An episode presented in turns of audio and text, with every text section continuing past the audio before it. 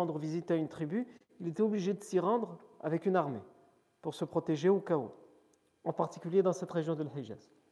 Donc Mohamed Abu Zuhra aimait l'hypothèse que Ghazwat Bahran, euh, ce qu'on appelle l'expédition de Bahran, n'est pas en vérité une expédition militaire, c'est juste que le professeur Sim est sorti avec des hommes armés, parce qu'il avait besoin, au cas où un incident pouvait se produire, il devait être capable de se protéger, mais il n'est pas parti pour ça, il est parti pour rendre visite à une tribu, soit pour euh, euh, signer un pacte de non-agression, d'alliance, soit pour euh, les appeler à l'islam. Aujourd'hui, on va s'intéresser à une expédition, et c'est la dernière expédition qui va avoir lieu avant la grande bataille de Uhud. C'est non seulement la dernière expédition qui va avoir lieu avant la bataille de Uhud, mais c'est aussi une expédition qui va euh, être l'expédition la plus réussie entre Badr et Uhud des musulmans. Et donc cette expédition va finir de terrasser les Quraysh. C'est l'expédition qui est communément connue par le nom du compagnon qui était à sa tête, puisque dans cette expédition, ce n'est pas le professeur Sam qui va lui-même sortir, mais il va envoyer un de ses compagnons, et pas n'importe lequel, son ancien fils adoptif, puisqu'il a, adopté, il avait adopté avant l'islam, et l'islam euh, refuse l'adoption, en tout cas refuse l'adoption comme c'est écrit à l'époque. Zayd ibn Haritha l'expédition de Zayd ibn Haritha. Quand je dis que l'islam refuse l'adoption, il y en a, c'est dans le sens où l'adoption, euh, plénière, où euh, euh, quelqu'un adopte un enfant et cet enfant va prendre le nom du père, cette, adoption-là n'est pas acceptée par l'islam dans le sens où l'enfant doit savoir que les parents qui le prennent, ce sont des personnes extrêmement respectables, puisqu'évidemment, il, il sacrifie beaucoup pour lui. Il les considère évidemment comme ses parents, mais comme des parents adoptifs, pas comme ses parents biologiques. Non.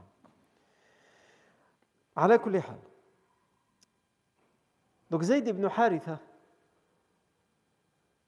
le fils adoptif du professeur va être désigné par le professeur pour, pour, être, pour être à la tête de cette euh, de cette expédition. D'autres euh, historiens surnomme cette expédition Ghazwatul Qarda.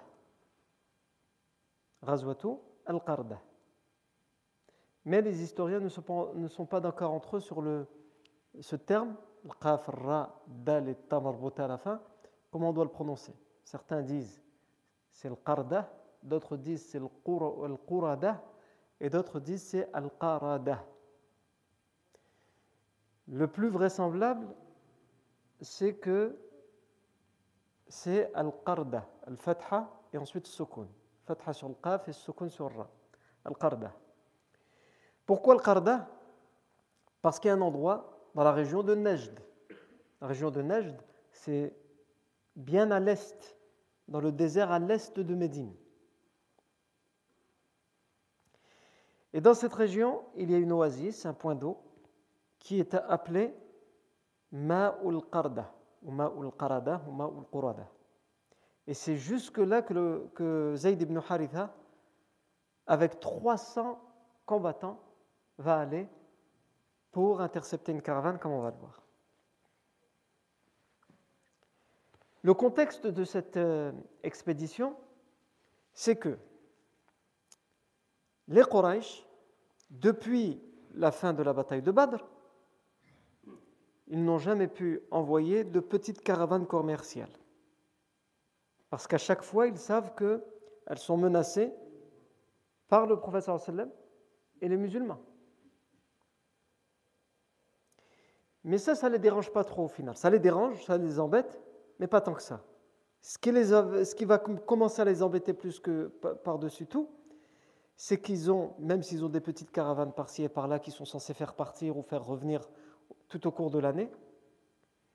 Leur, commerce est basé essentiellement sur deux caravanes, ce qu'on appelle shita wa le voyage commercial d'hiver et le voyage commercial d'été, qui transportent la plupart des capitaux de la Mecque en été vers le Cham, donc vers la Syrie, pour y vendre ce qu'il y a à vendre, tous les produits de la Mecque qu'on a récoltés, qu'on a euh, stockés pendant toute l'année, et revenir avec non seulement des richesses, puisqu'on a vendu, et aussi, des produits qu'on ne trouve qu'au Cham qui vont être revendus à la Mecque. C'est ce qui constitue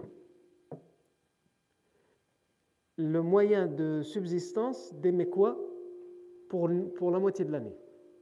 Et l'autre moitié de l'année, donc ça c'est en été, l'autre moitié de l'année, c'est le voyage commercial vers le sud, vers ce qu'on a le Yémen et le Habasha, l'Abyssinie et le Yémen, où là, la même chose, on vend des produits de la Mecque de ce côté-là, on revient avec l'argent qu'on s'est fait en vendant ces produits, plus des produits qu'on achète là-bas et qu'on ne trouve pas à la Mecque qui vont être revendus à la Mecque.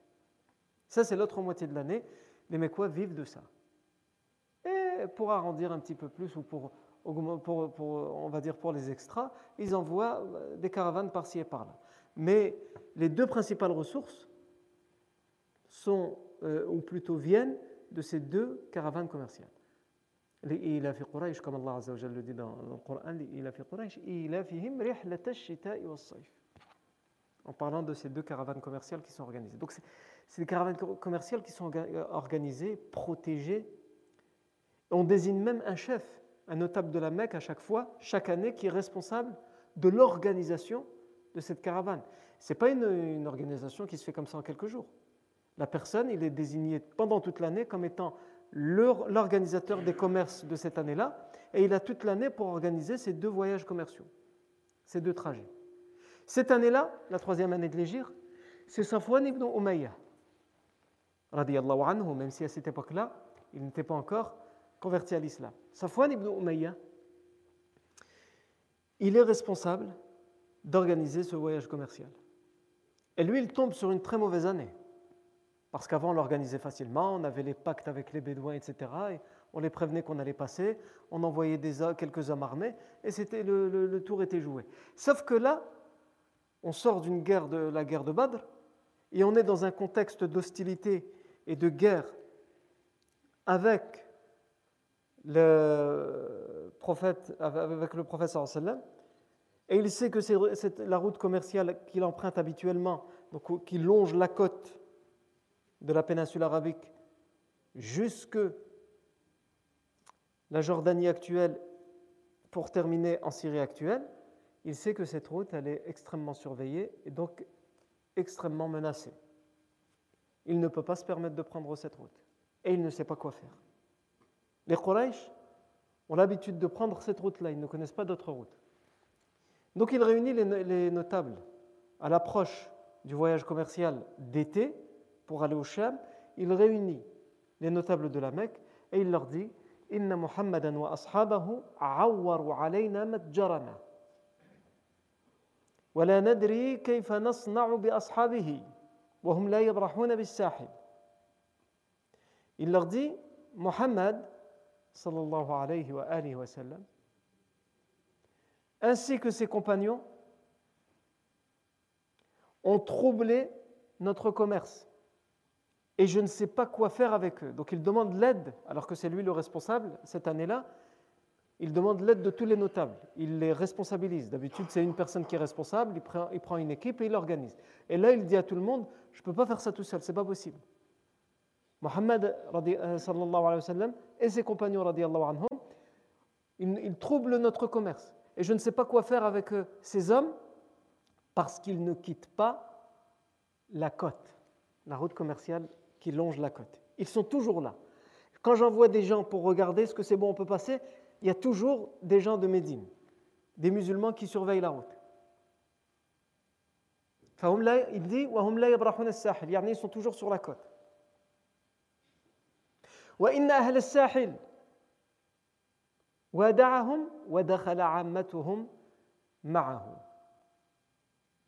Et il dit, et les gens qui vivent sur la côte, les tribus comme les Bani Juhayna par exemple, la plupart d'entre eux, ces tribus, ont signé des pactes de non-agression et d'alliance avec Mohammed. Et si nous restons ici, si on n'envoie pas de voyage cette année, nous allons manger notre, notre, capital, nous allons consommer notre capital. Et vous savez comme moi que notre vie dépend de, ces, de ce voyage commercial. Notre vie économique dépend de ce voyage commercial. Que dois-je faire? Et parmi les notables, donc il va y avoir une réflexion, il va y avoir un débat, les paroles fusent, certains haussent le ton. Et il y a un homme, l'Aswad ibn Abdel Muttalib ibn Asad ibn Abdel Uzza. Cet homme va dire J'ai une idée. Mon idée, c'est que nous allons passer par la route de l'Irak. N'empruntons plus la route de la côte, donc à l'ouest de Médine, mais passons par la route d'Irak. Donc c'est un énorme détour. C'est un détour qui va faire. Déjà que le trajet est long, habituellement, quand on euh, traverse, euh, quand on coupe par le nord, par l'est et l'est de Médine, et au nord directement, c'est un voyage qui dure d'une semaine à dix jours. Et pour une, grande caravane qui doit prendre son temps parce qu'il y a beaucoup de monde dedans, beaucoup de, charges à transporter, ça peut aller jusqu'à 12 jours, 15 jours. Et là, la route, le trajet va être multiplié par trois facilement. Parce qu'il faut traverser tout le désert de Nejd pour ensuite arriver vers l'Irak et revenir vers la Syrie. C'est-à-dire pour laisser le plus loin possible Médine et le danger que représente Médine pour les Quraysh. Donc l'Aswad ibn Abdul Muttalib, il a cette idée, il dit, je ne vois que ça comme solution, même si ça va nous coûter plus d'argent, même si ça va nous coûter un grand détour, au moins on aura la garantie de la protection de notre caravane, ce qui ne va pas être le cas, mais lui, il ne le sait pas encore. Sauf qu'il y a un souci. Le souci, c'est que les Quraysh ne connaissent pas cette route. Parmi eux, il n'y a personne qui connaît cette route. Et on ne peut pas prendre le risque de faire passer une caravane commerciale par une route qu'on ne connaît pas et par des tribus qui y vivent qu'on ne connaît pas, avec qui on n'a pas de lien, parce que c'est d'abord dangereux. Et ces tribus peuvent euh, s'attaquer à la caravane, puisqu'elle va transporter énormément de richesses. Sauf que l'Aswad ibn Abdul Muttalib leur dit Si je vous propose ça, c'est parce que j'ai un homme en tête. J'ai un ami. Et son travail, son métier, c'est justement d'être guide dans le désert. Et il pratique principalement euh, le travail d'être guide sur ces plaines-là, sur ce désert-là, le désert de neige, en passant par l'Irak, etc. Il les connaît par cœur, ces routes-là. Cet homme, c'est Furat ibn Hayyan de la tribu des Bani Bakr, Furat ibn Hayyan, radiallahu anhu, puisqu'il va se convertir à l'islam par la suite. Et cet homme, c'est un de mes alliés, va dire Aswad ibn Abdul Muttalib, et donc nous, nous pouvons lui demander son aide. Et donc ils appellent cet homme. Cet homme dit toutes les tribus par lesquelles vous devrez passer, si je suis votre guide, je les connais toutes, et il n'y aura aucun souci.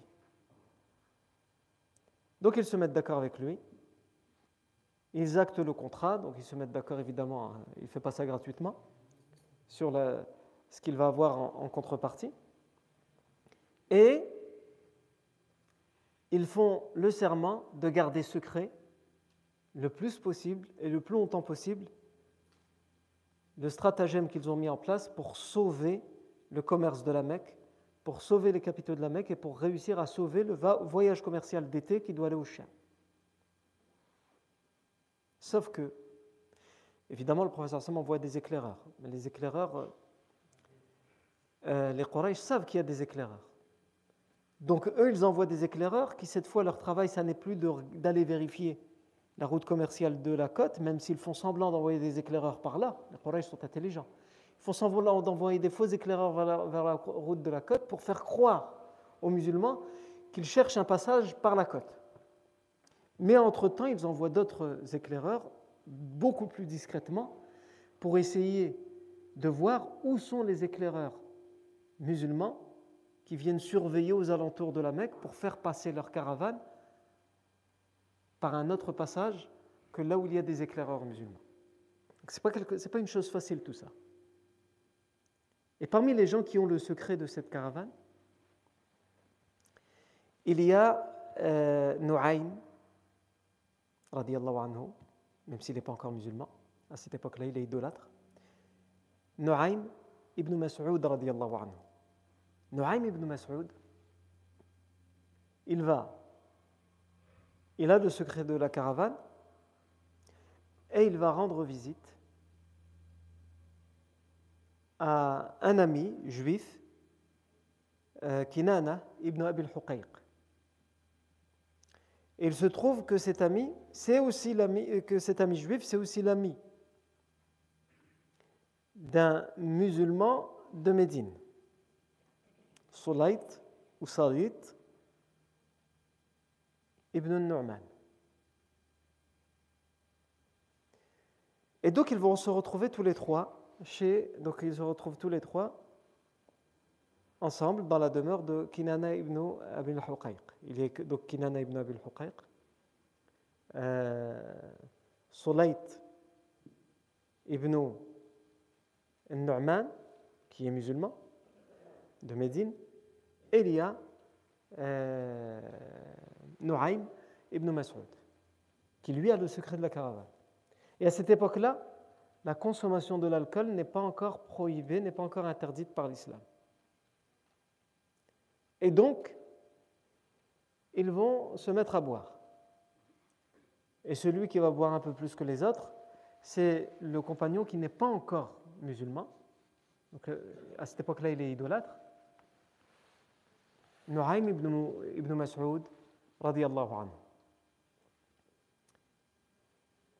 Et il va tellement boire qu'il va livrer le secret de la caravane. Il va dire J'ai quelque chose à vous dire, mais il faut le dire à personne. C'est un secret. Ah Le secret, c'est quoi? C'est la caravane, etc. Mais vous inquiétez pas, cette fois, on va réussir à la faire passer sans que personne ne voit. Parce qu'on a trouvé un homme, c'est le meilleur guide, voilà comment il s'appelle, et voilà par où il va la faire passer. Et euh, Sulayt ibn al-Nu'man, anhu, évidemment, il prend cette information et immédiatement, il fait d'abord comme si de rien n'était, et dès que l'assemblée se termine, il court voir le professeur sallam et il lui dit voilà ce qui s'est passé. J'étais parti voir mon ami juif, Kinan ibn Abin Huqayq, et j'ai trouvé chez lui quelqu'un qui est venu lui rendre visite de la Mecque, euh, ibn Mas'ud, et voilà, on s'est mis à boire, et voilà ce qu'il a, ce a dit. Non. Et cet homme qui a livré ce secret, c'est un homme qui va être d'un service capital à l'islam. Vous allez me dire, bah oui, parce qu'il a livré le secret. Mais pas que, c'est pas que le, seul moment dans sa vie où il va être, il va rendre un service phénoménal à l'islam et au prophète Mohammed Il y a cette, cette fois-là, puisqu'il a livré le secret, mais là, ce n'était pas volontaire. Par contre, la fois où ce sera volontaire, c'est lorsqu'il va venir se convertir à l'islam. On le verra plus tard en détail. Quand lui se convertira à l'islam, pendant la bataille des tranchées. Lorsque la tribu des Ratafan, la tribu des Quraysh, et les Bani Quraïda, la tribu juive des Bani Quraïda, vont s'allier tous ensemble, donc les Bani Quraïda à l'intérieur de Médine, et les Ratafan et les Quraysh à l'extérieur de Médine, les Médinois sont, euh, sont, assiégés, et à l'intérieur de chez eux, il y a la forteresse des Bani Quraïda qui sont alliés à, tout ça, et la ville de Médine, elle ne tient plus à rien, puisqu'elle est assiégée, c'est tout, elle va tomber. Il y a plusieurs choses qui vont faire que finalement, la ville de Médine va être sauvée, mais une des choses capitales qui va faire que Médine va être sauvée, c'est cet homme. Il va venir secrètement pendant une nuit, il va fuir son camp, il va traverser les tranchées, et il va rejoindre le prophète Mohammed en secret, il va rentrer dans sa tente sans que personne ne le voit. Et il va dire, au, le professeur Hassan va dire Qu'est-ce qui t'amène à moi? Alors que c'est un ennemi et on est de guerre. Le professeur Hassan devrait se méfier. Peut-être qu'il est venu le tuer. Il va dire Je suis venu croire en toi.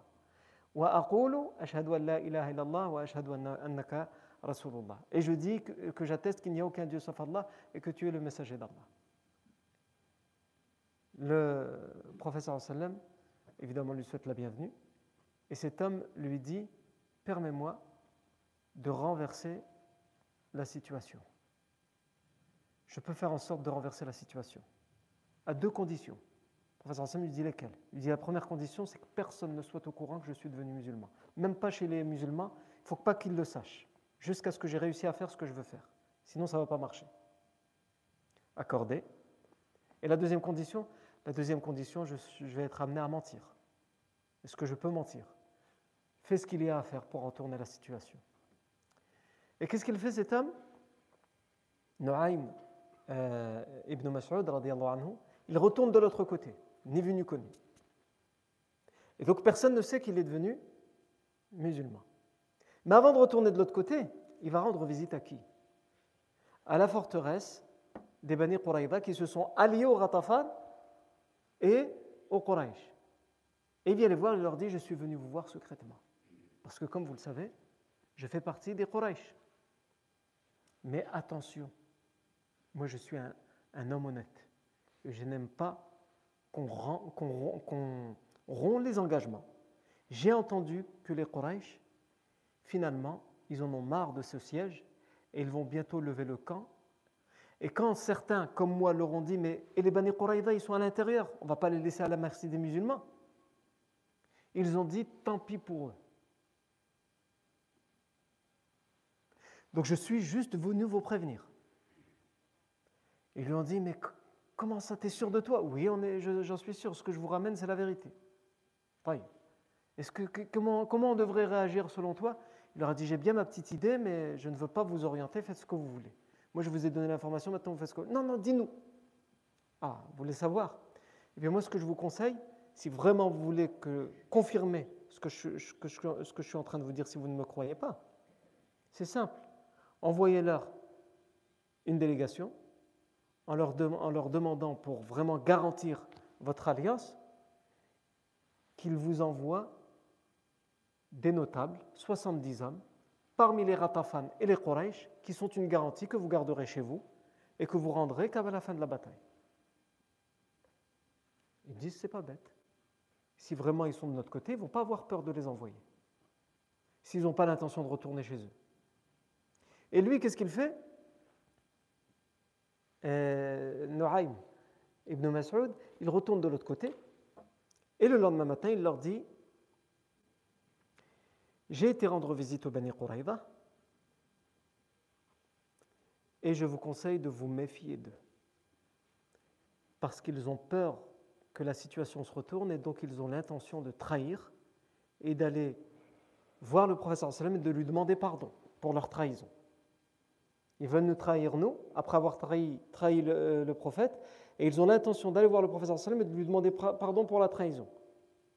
Et en garantie, pour avoir son pardon, ils vont vous demander 70 hommes soi-disant en garantie de votre alliance, mais en vérité ce sera pour les livrer au prophète. Et si je mens, ah, vous verrez bien, si vous envoie des gens pour vous demander 70 hommes, c'est que j'ai dit la vérité. Sinon, s'il n'envoie personne, c'est que c'est n'importe quoi ou c'était pas vrai. Donc ils n'y croient pas trop les, les en particulier Abu Sufyan, jusqu'à ce qu'une délégation des Bani Qurayza arrive et leur dise Nous sommes venus nous entretenir avec vous parce que nous voudrions, pour bien sceller et confirmer notre pacte d'alliance, que vous nous envoyiez 70 hommes en guise de garantie parmi les Ratafan et les Quraysh. Évidemment, ils vont refuser parce qu'ils vont se dire Ah, donc il avait raison. Et les Bani Quraïda, eux, quand ils vont voir qu'ils vont refuser, vont dire Ah, donc il avait raison. Ils ont l'intention de partir. Et donc il va y avoir la zizanie entre eux. Plus d'autres choses qui vont faire que le siège euh, de la bataille de Khandaq va être levé. C'est pour vous dire que cet homme, anhu, qui se convertira à ce moment-là à la bataille de Khandaq, même si nous, au moment où on parle de lui, il n'est pas encore musulman, il va rendre des services extraordinaire à l'islam. D'abord ici avec cette caravane commerciale où il livre le secret sans le vouloir, et ensuite en euh, sauvant la ville de Médine de la bataille des tranchées.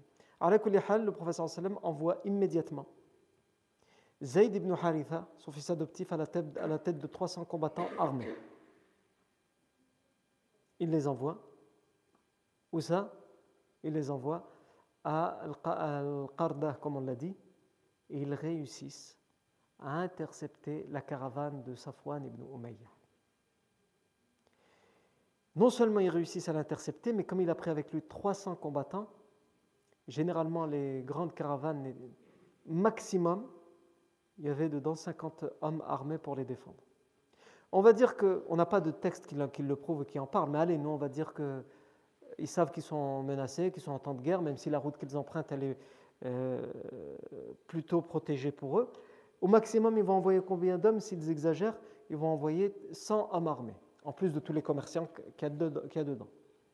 Mais ils ne peuvent rien contre les 300 hommes armés qui arrivent, donc ils ne vont même pas chercher à comprendre, ils vont sauver leur vie, et donc ils vont tout laisser sur place et ils vont partir. Et les richesses de cette caravane vont être estimées à 100 000 dinars. Donc évidemment, ça rend les Quraysh furieux. Et ils vont être dans une situation où ils n'auront plus que deux options. Soit ils se rabaissent, ils se soumettent, et ils vont faire la paix avec le professeur sallam pour sauver leur commerce, soit ils doivent avancer plus vite que prévu pour sauver leur vie commerciale, avancer plus, plus vite que prévu leur vengeance, mais ça doit être une vengeance sans merci, sans pitié, parce qu'ils ont tout perdu là. Et donc la situation devient urgente. Et donc, euh, les Quraysh ne sont pas prêts à, se soumettre au prophète Mohammed, donc ils vont choisir la deuxième option. Et ils vont euh, préparer plus vite que prévu la bataille de Uhud. Mais ça, c'est ce que nous verrons, Inch'Allah, à partir de la prochaine fois, même si la prochaine fois, on devra d'abord voir un événement heureux qui va se passer juste avant le, début de la bataille de Uhud, c'est euh, le mariage du prophète Mohammed avec Hafsa, bint Omar, Hafsa, la fille de Omar ibn al-Khattab, Comment, pourquoi il va se marier avec elle?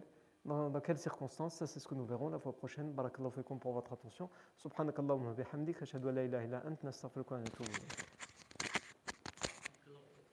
barakallah.